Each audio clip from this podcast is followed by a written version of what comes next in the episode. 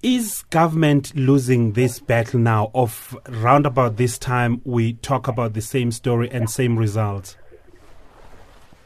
Well, we, we are winning and we are not winning. I think it's both ways. The number from 2008 was around 200 to 300 deaths that used to occur. We've reduced that number last year to 46. This year we're at 22, though every day you get a report that another died, another died. Like this morning, mm. uh, when we slept last night, we were 16, and now we're, all of a sudden we're 22. Sure. So it's a worrying element, but we think we're getting it right. But the other issue is that there are these unauthorized schools. They say I refer to them as illegal or unauthorized, where a lot of deaths occurs in those particular schools. I, I, in Limpopo currently, that there are 28,000 children that went to authorized schools. Not a single death is registered. However, the two deaths that occurred in Limpopo are from illegal schools or unauthorized schools. So we could then see where the problem is those people who run them without permission and. All right, uh, uh, uh Deputy Minister, I, I understand that uh, you have embarked on a campaign to, to make sure that they are shut down, uh, they are bent down, some of them, those that are, are illegal.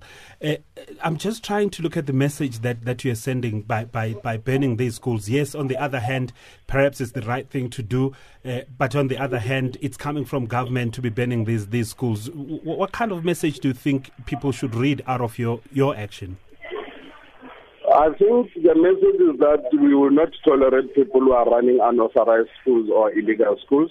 Secondly, there's desperation on our side to get the law that can criminalize all illegal schools so that no deaths ever occurred in any of the, the initiation schools. So if we can get the law in place, I think it will cap. And I think the message is therefore to say enough is enough.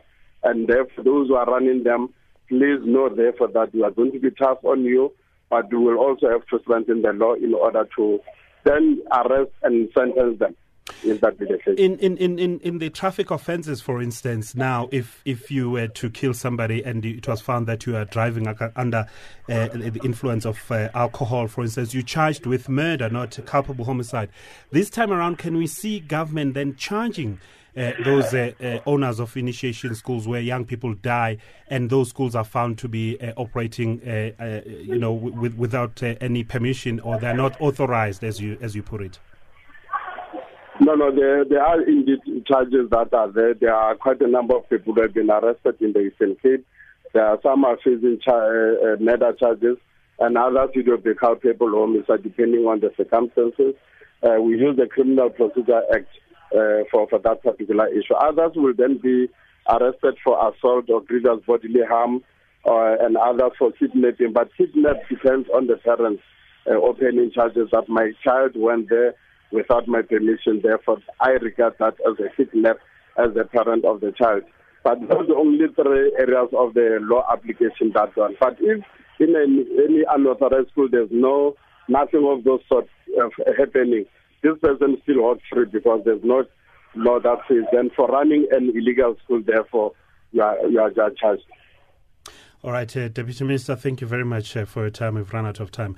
Uh, Obed Bapela is the, the Deputy you. Minister of uh, Cooperative Governance and Traditional Affairs, talking to us about government uh, criminalizing illegal initiation schools. It's uh, 24 minutes past four. Let's go to the roads right now. Rob, how are we looking? Traffic on SAFM. Still a lot of pressure around Gillooly's interchange in Joburg. There had been a collision on the N12 R24 West just before.